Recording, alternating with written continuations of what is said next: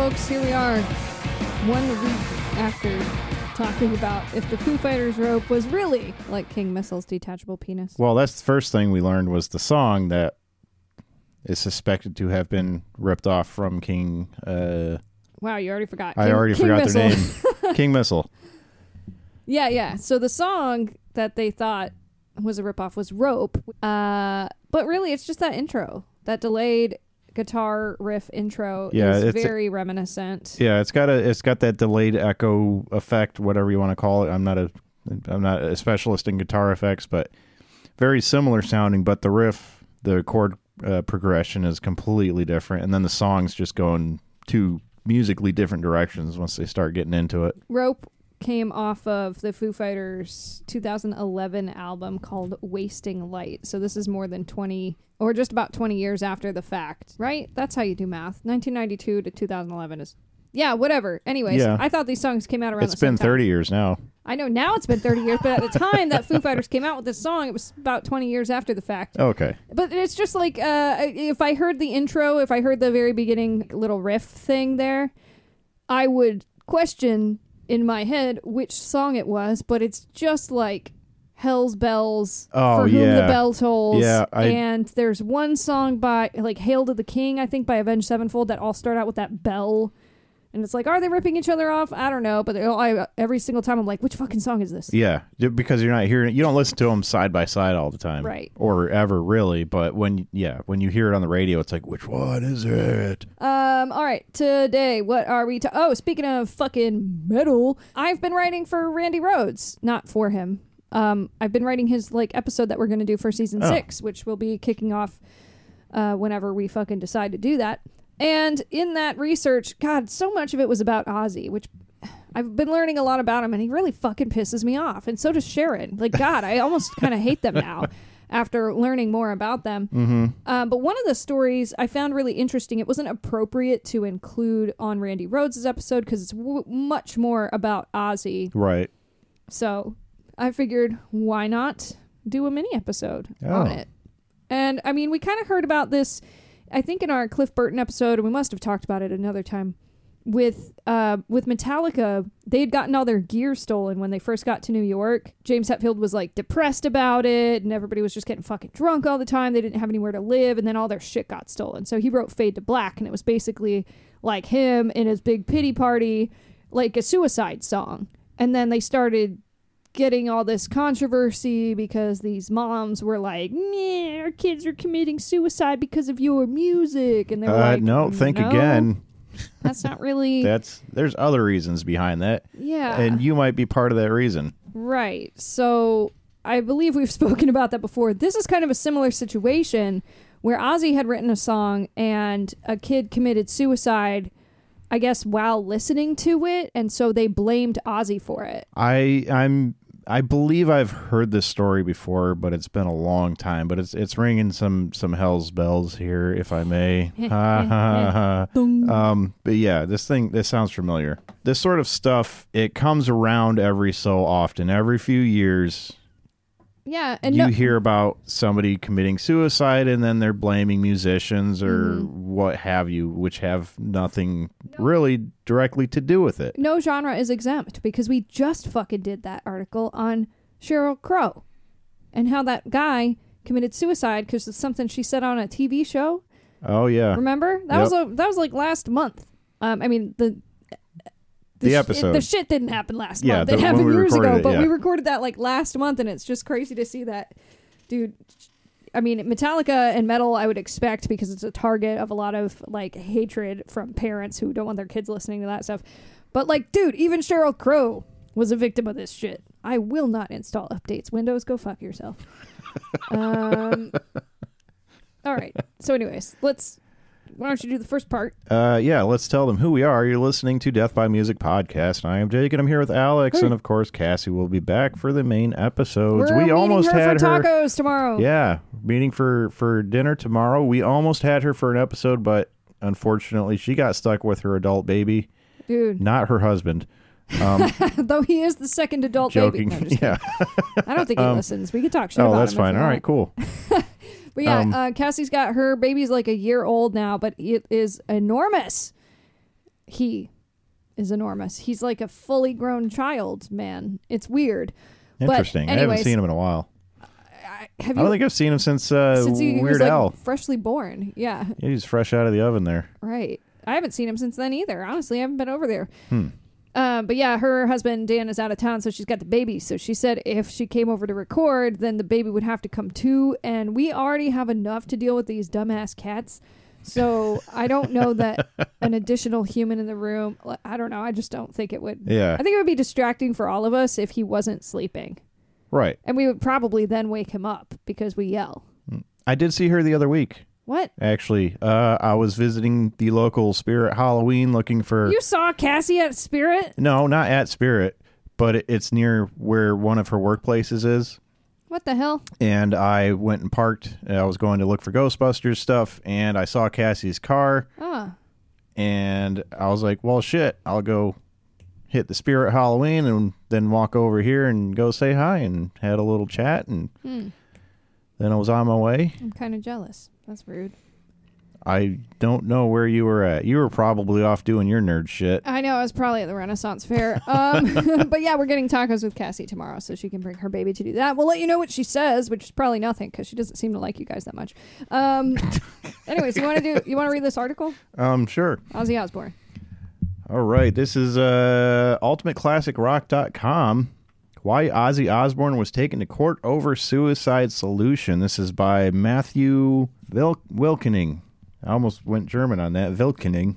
John Daniel McCollum shot and killed himself on October 26, 1984, while lying on his, on his bed listening to an Ozzy Osbourne record at his home in Indio, California. The 19 year old's parents went on to sue, alleging that the lyrics to Osbourne's song Suicide Solution were a proximate cause for their son's death. I feel like it probably was more of a note. You know what I mean? Like it wasn't a cause, but it was Oh. like i I'm gonna kill myself already, and I can't think of a better thing to have playing on the stereo when these fucking nerds come in my room than Suicide Solution. Okay, You well, because I, I, hmm, that makes me think now. I'll have to go back and uh, go and listen to that song and just kind of listen to the lyrics, and maybe you might be able to pick out something in there that he was, he he could have been relating to the, to what was going on in that song. Right. I think it's more. But I don't think the song wasn't was the cause. No, that would be dumb as hell. Yeah, It's probably more of like a note to Yeah. leave. Like this is exactly how I feel. Yeah, that shit slaps. and that then- makes sense. I'd never thought about it that way. He's a perfectly normal kid there who really doesn't show any signs of any depression at all and happy, and all of a sudden, six hours, he's dead, McCollum's father, Jack says. No one could explain it. The only thing we know is he was listening to this music. And that goes back to your point, Jake, about uh, the parents are probably part of the problem. If you don't know what's going on in your kid's fucking life, then maybe it's because you don't ask, you don't care. Yeah, there's that that, that shit goes way deeper than than than whatever this kid was listening to or anybody, you know. According to a police report, the former Black Sabbath star's 1980 solo debut, uh, Blizzard of Ozz, was found on McCollum's turntable. It was cued to side one, which concludes with Suicide Solution. A photo from the scene showed he was still wearing headphones. There's not a there's not a day that goes by that I don't think about him, McCollum's mother added. And I just keep saying, why? Why? What was the reason? You know, he was fine. And then my daughter, I was talking to her and I said, why did he kill himself? And she said, it was the music he listened to, Mom. What? Hmm. I don't think these people understand how music works. No.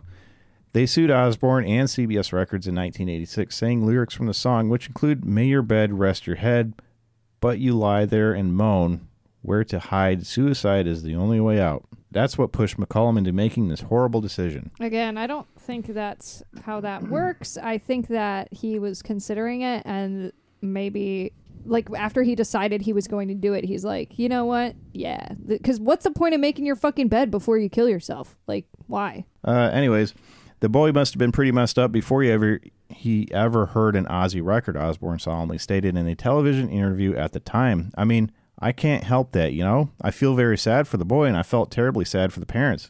As a parent myself, I'd be pretty devastated if something like that happened.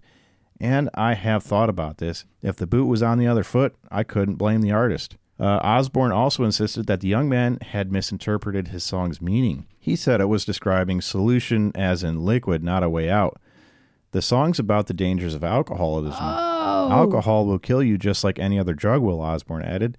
It's just a terrible case of misinterpretation, and as far as I'm uh, as far as I'm concerned, That makes sense. uh, what also makes sense is that I'm not reading this uh, as Ozzy, Yeah. so much much more easier. Even though I can barely read as it is, reading his quotes it's is a lot uh, pretty easier decent. to it's it's hard to decipher what the fuck he's ever trying to say. But yeah, so during this time, I mean, they said this was on Blizzard of Ozz, so he was walked up. That's the whole reason why he went solo in the first place. He just couldn't get along with Black Sabbath. He was drunk as shit all the time. Everyone was tired of his shit. He was like quitting the band and then joining back with the band and then quitting the band again. Then he mm-hmm. went solo, found Randy Rhoads, like put together this group.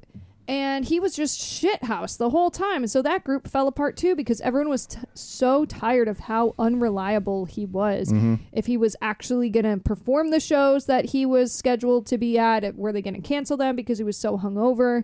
Um, he was just so deep in the throes of alcoholism. So, suicide solution, as in like a mixture, you know, solution, science, right? Oh, all right, that's making sense now. Yeah. I'm catching it very slowly. Yeah. That makes a lot of fucking sense. Yeah. If successful, the McCollum lawsuit would have had huge consequences for not just Osbourne, but for artists in every conceivable creative medium.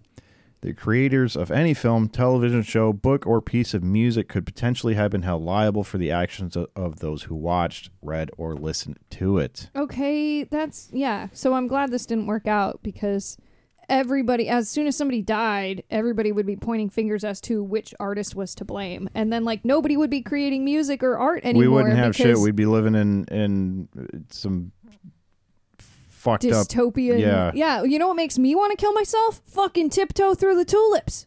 we gonna blame Tiny Tim? the lyrics don't explicitly state anything about killing yourself, but it makes me want to fucking kill myself. So I- what yeah. are we gonna do? I mean, There's songs like that. if all music was just happy, you don't think people would start dropping like flies? I, I- think they- we you need know- the angry music. There's a Shania Twain. What, what's her name? Shania Twain, right? yeah. There's a song of hers. I don't know what the fuck it is. Probably feel like a woman. Yeah, it makes me want to beat people because they played it every day at work over the shop speakers, Mm. and they only have ten songs in the in the whole store, Oh. and it was Oh, fucking no. terrible. Yeah, I had a couple like that when I worked. I worked at a Harley Davidson store. And fuck me, they had their own radio station and it played the same fucking songs on repeat. Mm-hmm. Um, what was that? One? It's like- and it- it, sucks because I like Blue Oyster Cult, but there was one Blue Oyster Cult song that they played over and over and over again, and I was like, every time fucking Godzilla or something like that, I'm like, I will kill everybody in here. It, it's that's why I feel for uh, uh, retail workers during the holidays. Oh my god, how do they, they do ju- it? The, the Christmas music, it just makes you want to go postal sometimes. Yeah, the, every fucking every fucking holiday season, the first time I hear Mariah Carey, God damn it, I went this long without fucking hearing that song this year. I'm like, if I hear it, I'm gonna scream. There's an appropriate time for Christmas music, and that is after Thanksgiving.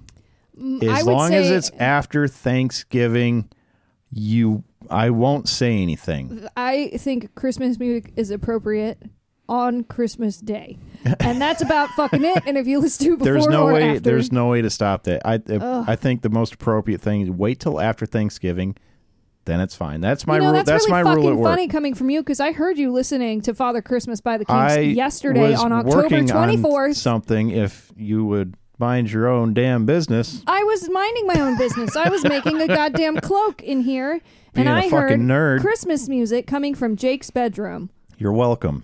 And It's October. you know what? That's a good fucking point because Christmas music makes me want to kill myself too. But are we going to get Mariah Carey on that one? Are we going to get her? uh, don't we think can we try. are. You know. This is just because they are they hate metal. Okay. Anyways, That makes sense. uh, back onto the subject here. Ah, there we are. The case was eventually dismissed by the state of California in 1988. So they started in 86. That was a couple years. Uh, with the court declaring that uh, McCollum's suicide was not a foreseeable result of listening to Osbourne's song. let's look at the stats. How many other people have listened to that song and not killed themselves during it? Right. The family of another young man, Michael Waller, brought a similar lawsuit against Osbourne that same year, alleging that subliminal messages hidden within Suicide Solution caused their son to kill himself on May 3rd, 1986. Their case was also unsuccessful. Mm-hmm. Strange. I think it's a weird move from the from the parents. Subliminal messaging. I.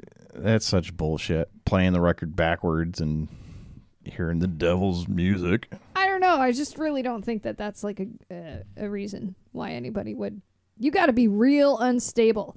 And this is the 80s too. Um, so I'm going to say mental health services were not as prominent as they are now. No. And if these kids were depressed Then or not fitting in There's or still a huge stigma yeah, back they're then getting with that bullied. stuff. There's no assistance for that. If they have Mhm. literally no friends, no coping mechanisms, like, I mean, there's no way to pull yourself out of that because I don't think people fucking cared.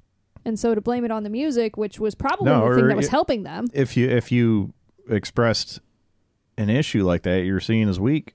Yeah, and also these are yeah, they're both teenage boys, and I think that teenage boys, ha- especially, have an incredibly difficult time um, expressing their emotions. I, I couldn't imagine, you know, I, I, I imagine it was really bad in the 70s and into the 80s. Shit like that was bad when I was growing up. Right. Honestly, I don't know if it's gotten better because things still happen and, and now you have social media around. So maybe it hasn't gotten better. Right. I think social media has probably exacerbated a lot of issues for everybody, not just y- young boys and, you know, it's girls and everybody. Yeah, in some way it's made things worse, but I think in some ways it's also made things better because people who might have struggled to find their people are able to It, it's a fine line. yeah. You have to be careful with the internet. Yeah. You have to be extremely careful with the internet because it, Assume it is every such. person that you're speaking to is an old man wearing a tutu in fucking Indiana. yeah, Well, I, I, again, I'm not I'm not the biggest fan of Ozzy right now. He's kind of pissing me off, especially in this story that I'm doing for Randy Rhoads. But I still don't think it was his fault. And yeah, No, that would be that not would at be all. really dangerous to start labeling uh, music and art as being the influence of somebody killing themselves. Like that's just fucking crazy. Um, because killing yourself is like a very extreme thing. And for a song to make you decide that this is the end, like that's fucking ridiculous. So I'm gonna go ahead and say it was probably not that. That's our mini episode. we'll let you know how our Mexican dinner with Cassie goes tomorrow all right. and the boy. Do we have any new emails? Nobody's emailing us. Oh, We don't have any emails. We got some spam. I mean, I'm pretty sure it's spam. Somebody's saying that our invoice is due for something, but I don't know what the fuck that would be about. So I just marked them as spam, and I've been ignoring it. Uh, we're number 98 in Chile. We're number hey, cool. we're number 78 in Australia right now. I'll take it. I don't recall being on their charts before, so that's exciting. Moving up in the world. We are moving the fuck up. Where are we in Canada? Ah, we went down. Number Aw. 235. I think that they have already listened to all of our episodes. So and they um, gave hey, up on us. to our Canadian listeners. Fucking recommend us to more of your friends. Let us know what you guys want yes, to tell hear. tell them tell them we have millions of listeners and we're super popular. Millions. And we also have a Facebook group. We only let the most elite members in. That's why there's only um, a few hundred instead of millions. It's called Death by Music Podcast Fans, and you can communicate with us up there. So do that. And make sure you rest in peace. Later.